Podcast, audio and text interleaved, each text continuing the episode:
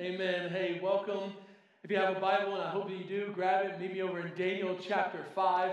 All right, Daniel chapter 5. As you're making your way there, let me let me just set the stage by getting something out of the way. Daniel chapter 5, throughout history, has been one of the most contested uh, chapters in the entire Bible because secular historians have told us that Belshazzar, who is the king in Daniel chapter 5 that ends the kingdom of, of Babylon, didn't exist.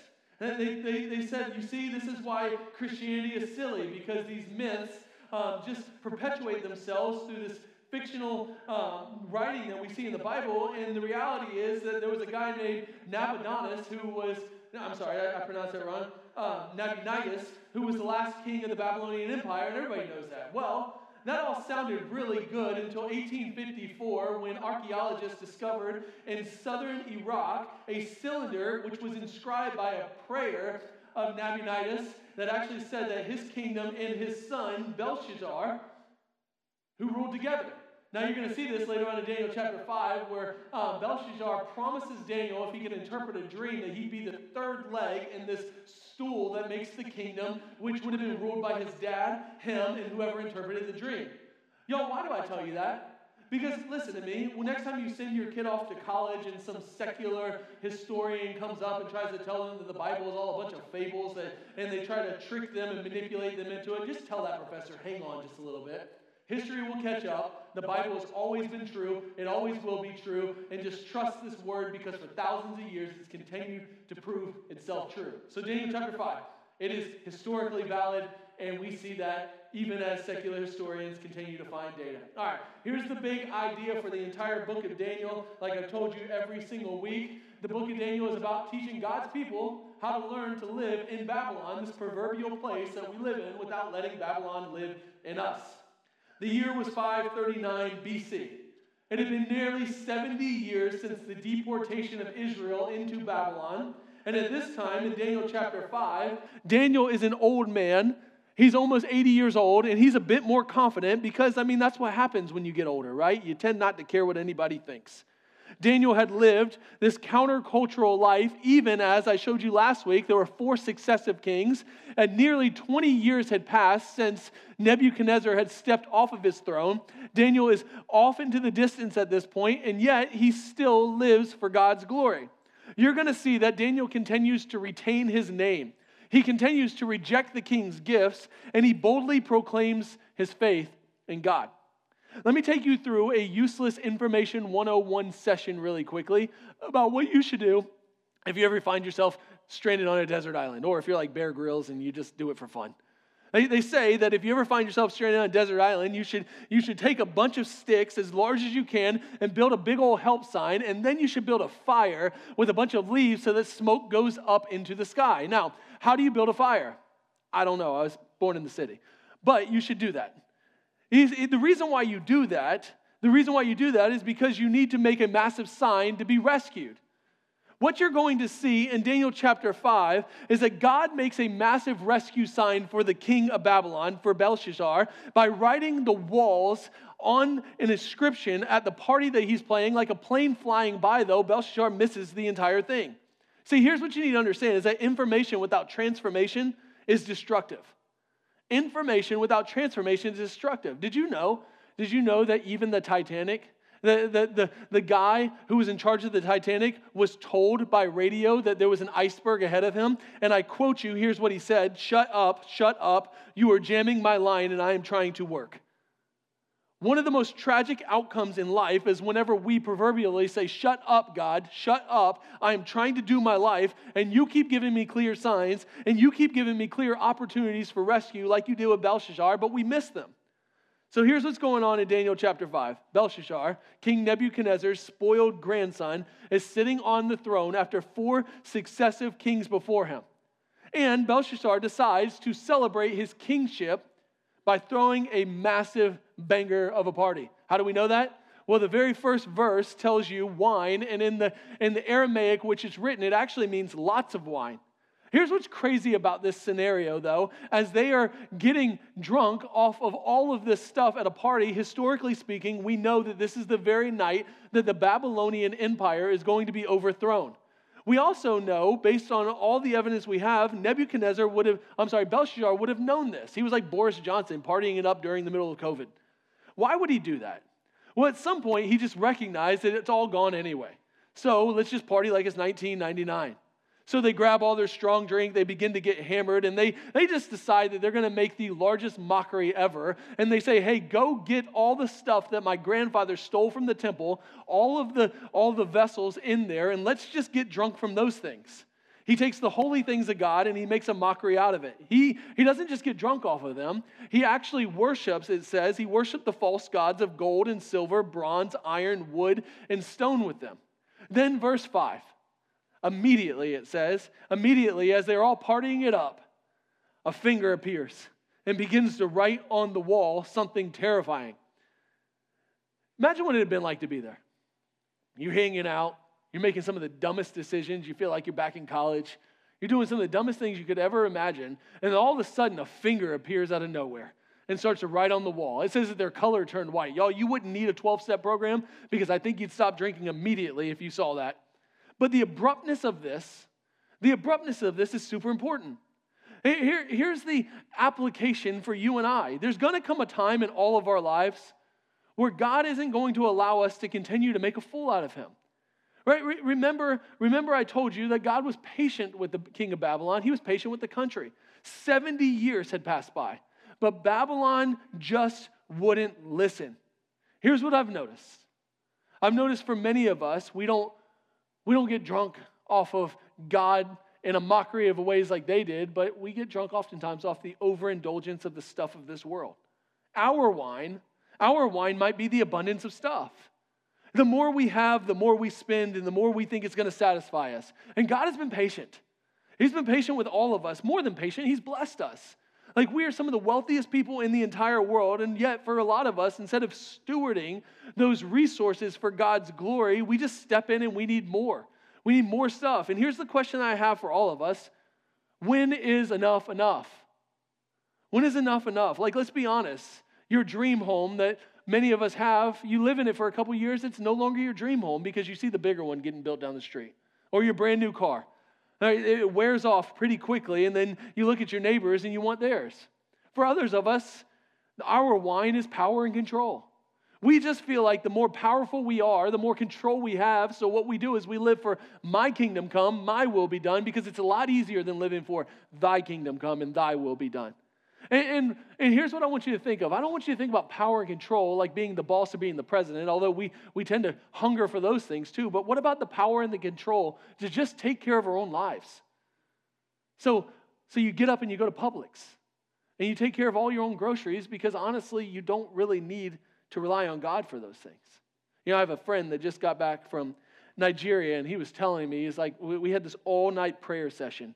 and, and and at the end of that, one of the pastors comes up to him. He says, Man, can I just tell you, I feel really sorry for you American Christians. And he's sitting there thinking in his head, What is he talking about? We got big churches with big budgets, and you know our lives are pretty comfortable. And he says, You know, you never really have to rely on God. And because of that, you miss out on so much. I'll tell you, the most, the most convicting thing anybody has ever told me came from whenever I was on a trip to Kenya 12 years ago. I was teaching a a class there, a New Testament class, and a pastor comes up to me and, and we're friends. He goes, Billy, I just got to tell you, the thing that makes me most sad is that your dogs have a better life than my kids.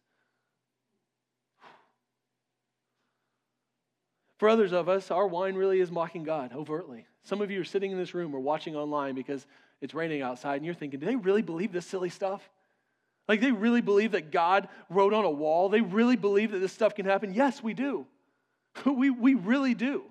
When we really believe that God can supernaturally speak. Listen, if you can't continue to limit God by your own rational capacities, because if you do, do you understand that if you're all knowing, if you know how everything should work, well, essentially you're God. Isn't it rational to think that maybe God's ways aren't your ways? Maybe there are things about God that you're not going to know, and even the good things or the bad things. Listen, if I could figure out everything that God does all the time, He's not a God that I want to worship. God still moves in powerful ways. He still does. He still speaks. He still heals, and he still changes lives. I love, I love the way Charles Spurgeon said it. Listen to what he says. Yes, yes, we do believe that in one moment, Through the precious blood of Jesus, the blackest soul can be made white. We do believe that in a single instant, the sins of 60 or 70 years can be absolutely forgiven. And that the old nature, which has gone on growing worse and worse, can receive its death wound in a moment of time, while the life eternal may be implanted in the soul at once. I don't know about you, but I choose to believe that. And not only do I choose to believe it, I've seen it. I've seen it happen in people's lives around here, and I've watched God continue to do amazing things. We have to stop putting God in a box and limiting his powerful work that he still does today. I'm pretty convinced that we would see a whole lot more miracles if we actually believe that he could do it. So immediately, this hand appears. It appears on the wall, and while it's still writing at the king's party, they, they kind of freak out. Now, ironically, ironically, Belshazzar does exactly, he does exactly what his grandfather did right? He, he calls in the magicians and the enchanters to interpret the dream, and spoiler alert, they can't do it. Maybe the greatest miracle in the entire book of Daniel is how these guys still have a job. These guys, though, they represent what I would say is the greatest danger for all of us today. They represent the counterfeit wise men that you and I tend to turn to for the answers to life's deepest questions. Instead of turning to God, they turn to some cheap counterfeit. Y'all, sometimes in our lives, that might be the science that comes into our minds, right? That can never be wrong because the scientific method says that the supernatural isn't possible. I'm going to lean back into what seems to be true. And listen, I love science. I'm pro science, I'm pro doctor. Like, I love all that stuff, but I know a lot of these guys, and I know them well enough to know that they're not always right. By the way, science was never meant to answer those deep why questions of life. You get that, right? Science was always meant to answer the what questions in life, and the moment they stop answering the what questions and answer the why questions, they stop doing science and they start doing theology. Y'all, politicians are never going to be able to answer the deepest why questions in life. It doesn't really matter how much they overpromise and underdeliver you, they're not going to be able to answer those questions. Your parents can't satisfy your deepest desires in life. And let me just tell you, the love of another won't do it either. And if you think that you're going to buy into you complete me, you obviously haven't been around that long because they were never meant to complete you. God was. By the way, I say this at every wedding that I do. The reason why most marriages fail is not because you don't love each other, it's because you love each other too much. It's because you put the entire weight of God on one another and then you crush each other in the weight of that. God is supposed to be supreme and full in your life, and then you are supposed to enjoy one another and all your flaws. Because I promise you, Hoss, you got some flaws too. The thing, the thing that you have to understand is this is all those things are meant to answer good questions, but they're not meant to answer deepest questions. And if we're not careful, we will make the same mistake that the Babylonian kings continue to make.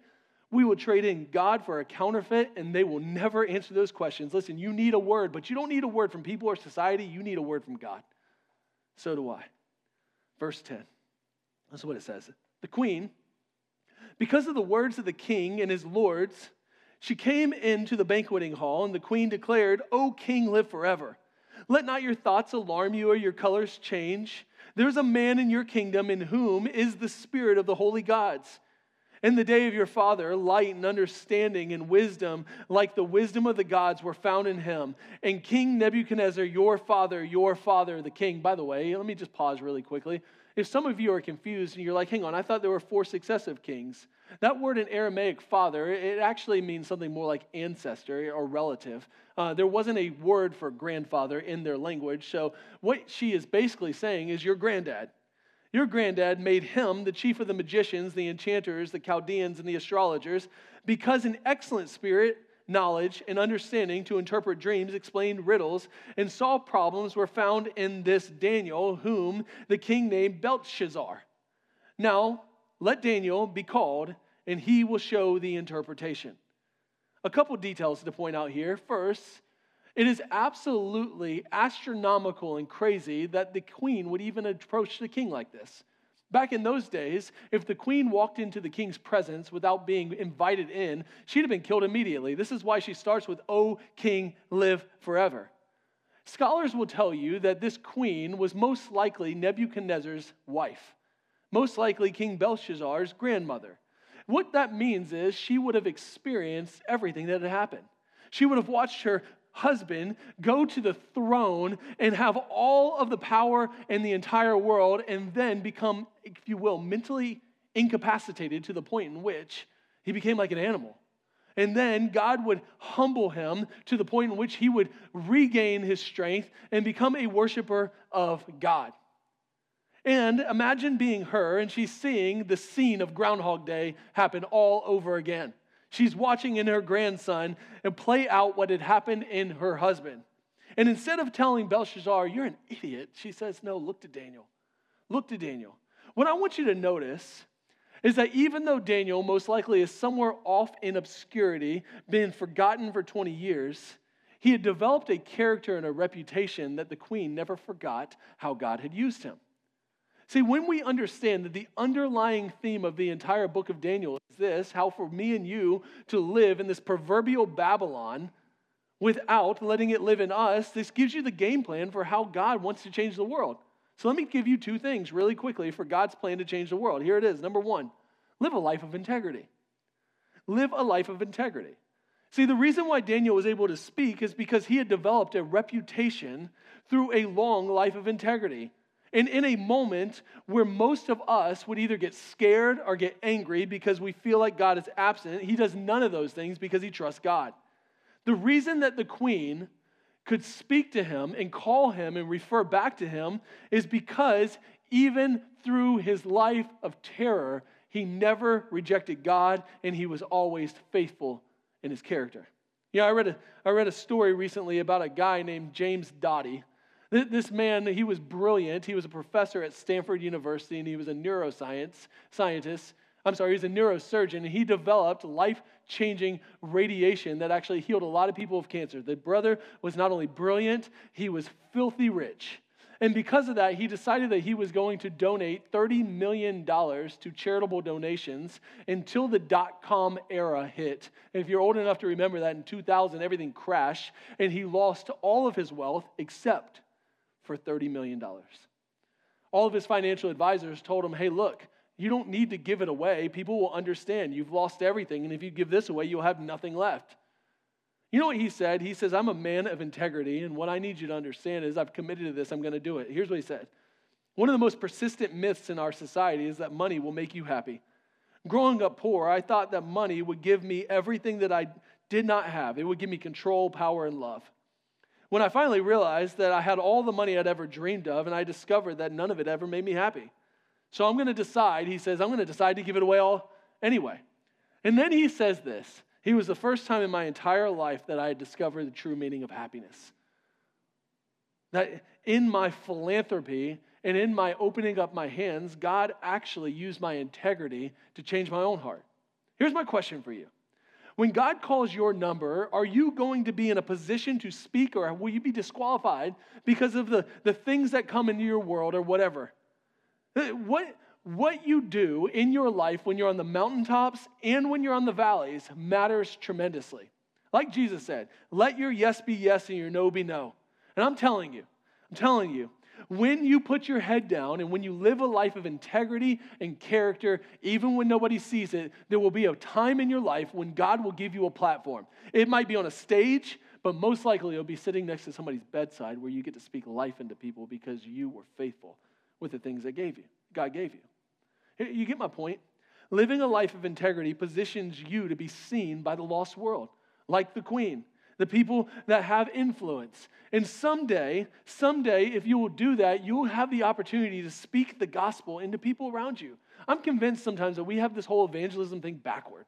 Like we think we just go knock on a door and tell people about Jesus. Look, that might work because God's powerful, but most likely the way that you do it is you live a life of integrity and you walk with Jesus so that when that day comes, when somebody needs to call you, they can because you were always that person that was reliable. When people ask you for the hope that you have, you know what you're going to do? You're going to be able to tell them about the hope that you have in Jesus that makes you steady because you built your life on a firm foundation. See, Daniel did not have to force himself into the king's palace. He never did. All he did was he lived a life devoted to character because he trusted God, and when his time came, he spoke boldly. Here's number two be in the world without being of the world. Notice, notice that Daniel retains his name. He refuses to culturally assimilate, but he also isn't a jerk about it. You ever notice his job titles? He was a magician an astrologer. You know what? You know what's common about those job titles? They're so anti-God. The, the titles that the world had given Daniel were anti-God, and yet Daniel lived for another kingdom. So instead of always fighting against it, he lived in the world without living of the world because he lived for a better kingdom. Y'all, in 2023, if you're going to choose to walk with Jesus, there will be cultural pressure to assimilate, and you will be called a bigot. If you go with God on things like biblical marriage, people are going to hate you, but the reality is, you should go with God on those things without being a jerk. Like, here, let me just say this. Yes, we believe. Yes, we believe that marriage is between one man and one woman and for the rest of your life. We, we absolutely believe that. But we also believe that all sexual sins are sexual sins. Like, it, it, you know, the sin of same sex marriage is no different than the rampant affairs and the porn addictions that are destroying our culture today. And if we're going to call out one, let's all call them all. But we have to, what we have to do is hold to conviction without compromising love. You know, something you might not know about me is my favorite aunt in the entire world is gay, married, and has adopted four kids. Try to navigate that as a pastor. One time we were living in Durham, she called me and Allison and she says, Hey, me and Lisa are coming through and um, just want to know where a good hotel is to stay. And I was like, Hotel? What are you talking about? Come stay at our house. So they come reluctantly, they come and they stay at our house, and we have gifts for them and their kids, and we take them to the Museum of Life and Science in Durham, and we do all this stuff. And the last day before she's leaving, she says, Hey, can I talk to you for a second? I was like, Yeah. She said, I know you hate me, and you think I'm going to hell, and you hate my lifestyle. Why do you care so much about loving me? I, I was blown away. I was like, Lisa, I don't, I don't hate you, I love you. And, and, I, and just because you choose a lifestyle that I actually think is wrong and it's going to lead you to, the places that aren't going to be healthy for you because, because God has something better for you, here's what I know is that God didn't wait for me to clean up my mess before he pursued me. Right? Romans 5 8, even while I was yet a sinner, Christ died for me. And because Jesus loved me that way, I want to love you that way. And write this down. The, the way of Jesus is to have conviction without compromise, but also love without limits. It's to hold that tension together, and that's what Daniel did too. See, he refused to eat the king's food, he refused to take the king's name, but he loved the king and he didn't reject his humanity. Some of us need to figure out how to keep our name without destroying our witness. We need to learn the art of love without compromise. Let me give you one practical way to do that. Everything in society wants you to limit people's identities to one thing to have a singular identity, like that's who you are. You realize that's not biblical at all. What we need to do is we need to stop limiting people's identities to a singular issue and start expanding their identities to these multidimensional ways that God sees you. Let me just tell you, you are more than gay. You're more than gay. You're made in the image of God. You're more than a failure. You are more than divorced. When you, when you wrap your minds around this and you stop singling in on one specific issue, you can actually see people as so much more complex than that, and that's where God tends to move. All right, so the queen. The queen, she comes into the king and she says, Hey, Daniel, verse 12, he, he will show you the interpretation. So they go and they get Daniel. Daniel's off somewhere. And Daniel tells the king that he can show him the interpretation but remember what the king says? If you look at it in the text, he says, Hey, if you'll show it to me, I'll give you, I'll give you the kingdom. I'll give you purple and I'll give you gold, and you'll become a ruler like me. That, that was a big deal. Belshazzar was about to make Daniel the most powerful human being on the planet. What's amazing to me is Daniel doesn't care. Daniel's like, You can keep your kingdom, you can keep your gold, you can keep your purple. I don't really care. Why? Because Daniel was living for a better kingdom and he wasn't impressed by the powers of this world. See, before Daniel ever gives the king the interpretation, watch this, he shares the gospel with him. I want to show you this, and I want to draw a couple applications for us. Look at verse 17. Then Daniel, he answered, and he said to the king, Let your gifts be for yourself, and give your rewards to another. Nevertheless, I will read the writing to the king and make known to him the interpretation. This is super important. Daniel wasn't motivated by power or position, he was motivated by God. And because of that, what you need to notice is that he tells the king, You can keep all your gifts, but he doesn't reject the king's request. You see that? See that conviction without compromise and love without limits. He does both of these things at the same time. What you need to understand is the thing that motivates your heart the most is the thing that you're going to leverage your life for. The only thing that motivated Daniel's heart was God's kingdom, and that drove everything that he did. And then, because of that, it stripped the king of his leverage over Daniel's life. See, what this position does for Daniel is it actually gives him power because, well, the king has no power over him. When you don't need status to become powerful, you actually become powerful.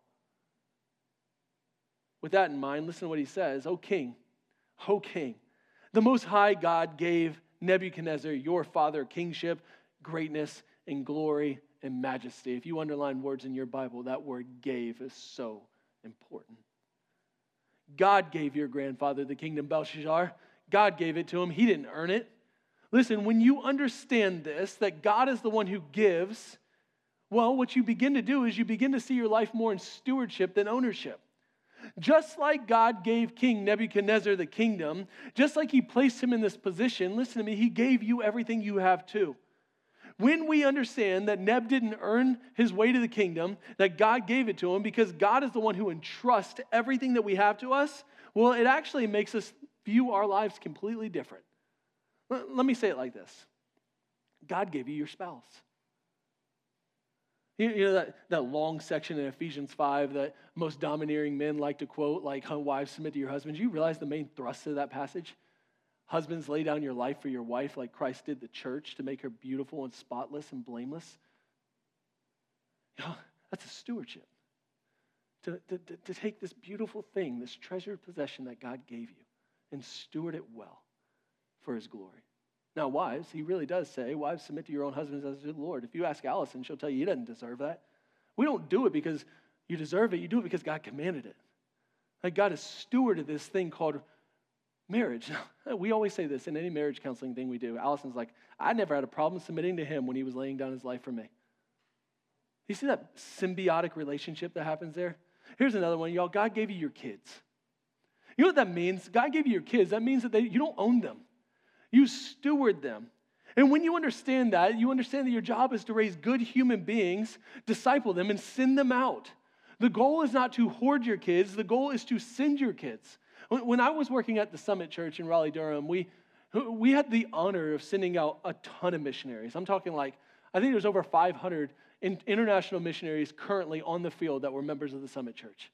And every year that we would do this, do you realize the greatest hindrance to sending at the Summit Church was not the young adults that were going, it was their parents? Oh, we would get emails. I would get emails. There's no way you're sending my kid there. That's a dangerous place. And I just paid a lot of money for their Duke education, and they're going to go and they're going to get a job and they're going to do, they're not going.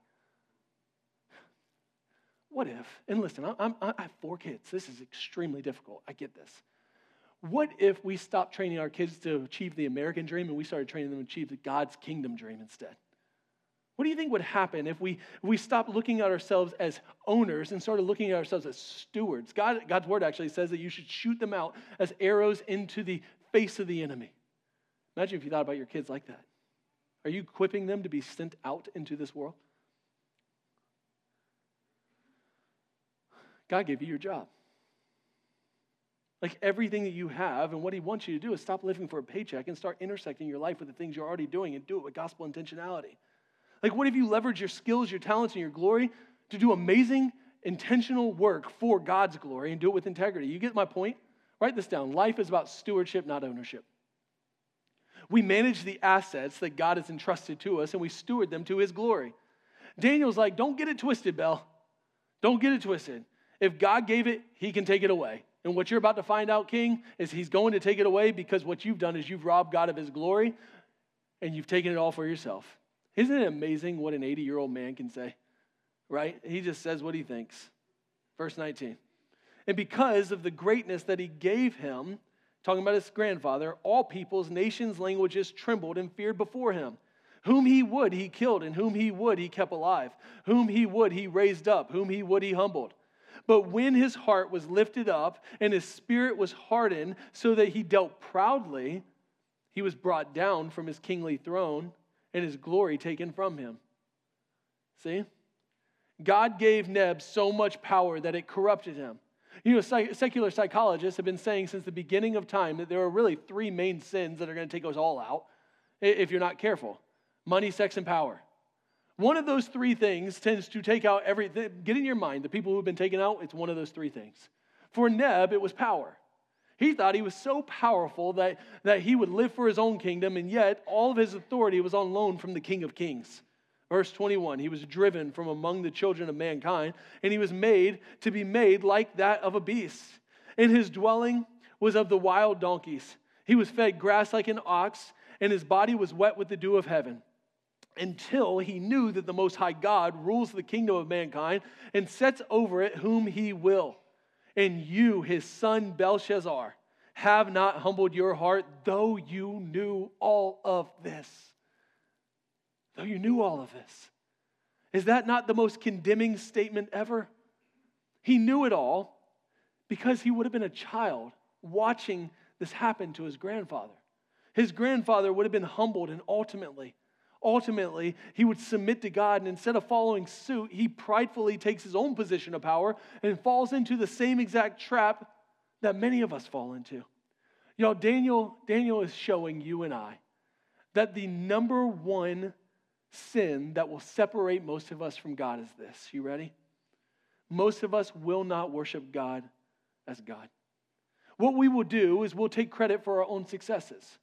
We will fall into the same trap instead of recognizing that God is the one who positioned us in the place to be successful and stewarding that. What we'll do is we'll believe the lie that we did it all on our own. And that same power, that same power that many of us possess, is the same thing that is going to be our greatest downfall if we aren't careful. Because what we will do is we will live for our own glory instead of God's glory. And that's why, my friends, oftentimes God's judgment is actually his love and his mercy because God loves you too much to let the sins that are inside of you kill you. Here's what I would say He will continually pursue you and love you because ultimately, one way or another, He's going to humble you. You will either humble yourself and receive His glory, or one day it's not going to go that well. What you need to recognize is that the hand of God is on your life, and let that humble you. Verse 23 But, but, you lifted up yourself against the Lord of heaven. See, this is key to the passage. Belshazzar's war was ultimately against God. You, you got to understand there's a vertical dimension in all of our life to where when we set up these paradigms, we're actually not going to war against one another. Our, our inherent independence is actually a rejection of God. Genesis chapter 3 says the same thing. The very first sin that entered the world was man's autonomy. It was us wanting to be our own gods. And this is what he says You're actually rejecting God. God is the one who delegated you authority on earth. And when you took that authority, you made the lie a reality in your own life that you, it's you that did all this, and then you rob God. This is super important because it reminds you that life is about stewardship, not ownership. And listen to what he says. And the vessels of his house have been brought in before you, and you and your lords, your wives, and your concubines have drunk wine from them. And you have praised the gods of silver and gold, of bronze, iron, wood, stone, which do not see or hear or know. But the God in whose hand is your breath and whose is all your ways, you have not honored. See, we might not worship like false gods like gold and silver and iron. But the reality is, is all of us have a propensity, if we're not careful, to worship idols. We, we look to money to satisfy us when we all know inherently that the richest people on earth aren't the people with the most money. Do you, you know why most of us turn to idols? He's going to show you right here. Let me, let me tell you why. Because honestly, it's more about control than anything else. We can't control God, but we can control our stuff. Right? If I, if I create my nice little life and put it in boxes and have my budget and do this and I do this and I have my vacations, I have my quiet time and I, I go on my runs and I exercise, I'm actually creating these little boxes that can control. But here's what Daniel tells him they don't work. See, idols, they don't hear, they don't know because they're not real. like, like I've told you before, idols are simply misplaced worship. They're the things that we look to for our satisfaction. And, and, and, they tend to be good things, right? Idols are good things that we elevate to ultimate things that ultimately become God things and they destroy us. Like your spouse was never meant to fulfill you. And if you look to love to complete you, that might be an idol. Your money can satisfy some of you, but it can't complete you. And if you look to it for that, it might be an idol. Your body image, if it makes, if you have to look a certain way to feel good about yourself, well, honestly, that might be an idol. Idols are good things that we elevate. I, Tim Keller, listen to what he says. It's so good. Sometimes it takes failures to recognize that we've turned goods into gods. King Belshazzar didn't get it, nor did he care because, well, what you're going to see is that very night the Persians are coming, king's going to die, and the entire kingdom is going to be gone. See, there's a warning in this for all of us too. At some point, at some point, there's going to come a reckoning. At some point, the signs that God continues to give are going to, are to stop, and He's going to He's going to come, and we're either going to humble ourselves to the King of Heaven, or we're going to live for our own glory apart from Him. And I know that's tough, but God doesn't want that for you. He doesn't want that for you. He wants you to live for Him, and that's why He continually pursues you. Now to the interpretation, because everybody wants to know the interpretations. You know how many times I've been asked, like, when are we going to get to like the end time prophecies? We're getting there. Listen, verse 24. Then from his presence the hand was sent, and the writing was inscribed. And this is the writing that was inscribed Mene, Mene, Tekel, Parsin. This is the interpretation of those three words. Mene, God has numbered the days of your kingdom and brought them to an end. Tekel, you have been weighed in the balances and found wanting.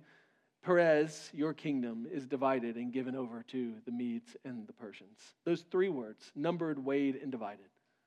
Mene, mene means numbered. God has numbered your days and your kingdom is being brought down. You know, you know what's amazing about this? I told you at the very beginning, there's about 70 year period of time that has happened between the first chapter of Daniel and Daniel chapter 5. Jeremiah 29 is the passage that we name City Church after. If you remember, there was a false prophet that comes in named Hananiah, and, and the nation of Israel is being deported from Israel to Babylon. And Hananiah says, Don't worry, wait it out. It'll be about two years. You remember what God told the nation of Israel? That's not true. It'll be 70 years. 70 years, and then I will come. 70 years later, this very night, the kingdom of God is about to happen. Here's why that's so important. Listen, the days are numbered. God will redeem his people on this earth, he is going to accomplish his plan, like I told you last week. God is in absolute control of everything, even whenever it doesn't seem like it. When things seem dire, God knows exactly what he's doing, and sometimes it feels like it happens just in a minute. But he's been working in the background for a long time. He's been given signs for a long time. The 70 year period for the king felt like it happened in a moment, but that's not true. Mene, mene, he tells King Belshazzar, your days are numbered and they're coming to an end. Then he says tekel. Tekel, which means weighed. It doesn't mean weighed like glory, like there's a weightiness to it. It literally means weighed, like on a scale weighed. Belshazzar, God is going to put your life on a scale of judgment, and guess what? You're going to be found guilty. Now, what you need to know is that at the end of our lives, God's going to do the same thing for all of us. There's going to be a proverbial scale where he's going to weigh your good deeds from your bad deeds. And the reality is is there's going to come a time where if your good deeds aren't as such, you're going to be found guilty too. You, you know what God's measurement is? Perfection. Here's what it says is if you've lived a perfect life, never sinned, everything's been perfect, never disobeyed God, never walked away from him and fully trusted him, well, he's going to find you innocent. If not, you won't. David Platt, he wrote a book called Radical a while back, and and he, object, he raised the objection well, what about the innocent man in Africa? Like, what about him? If he's never heard the gospel, does he go to heaven? You know what he says? Yeah, of course he does.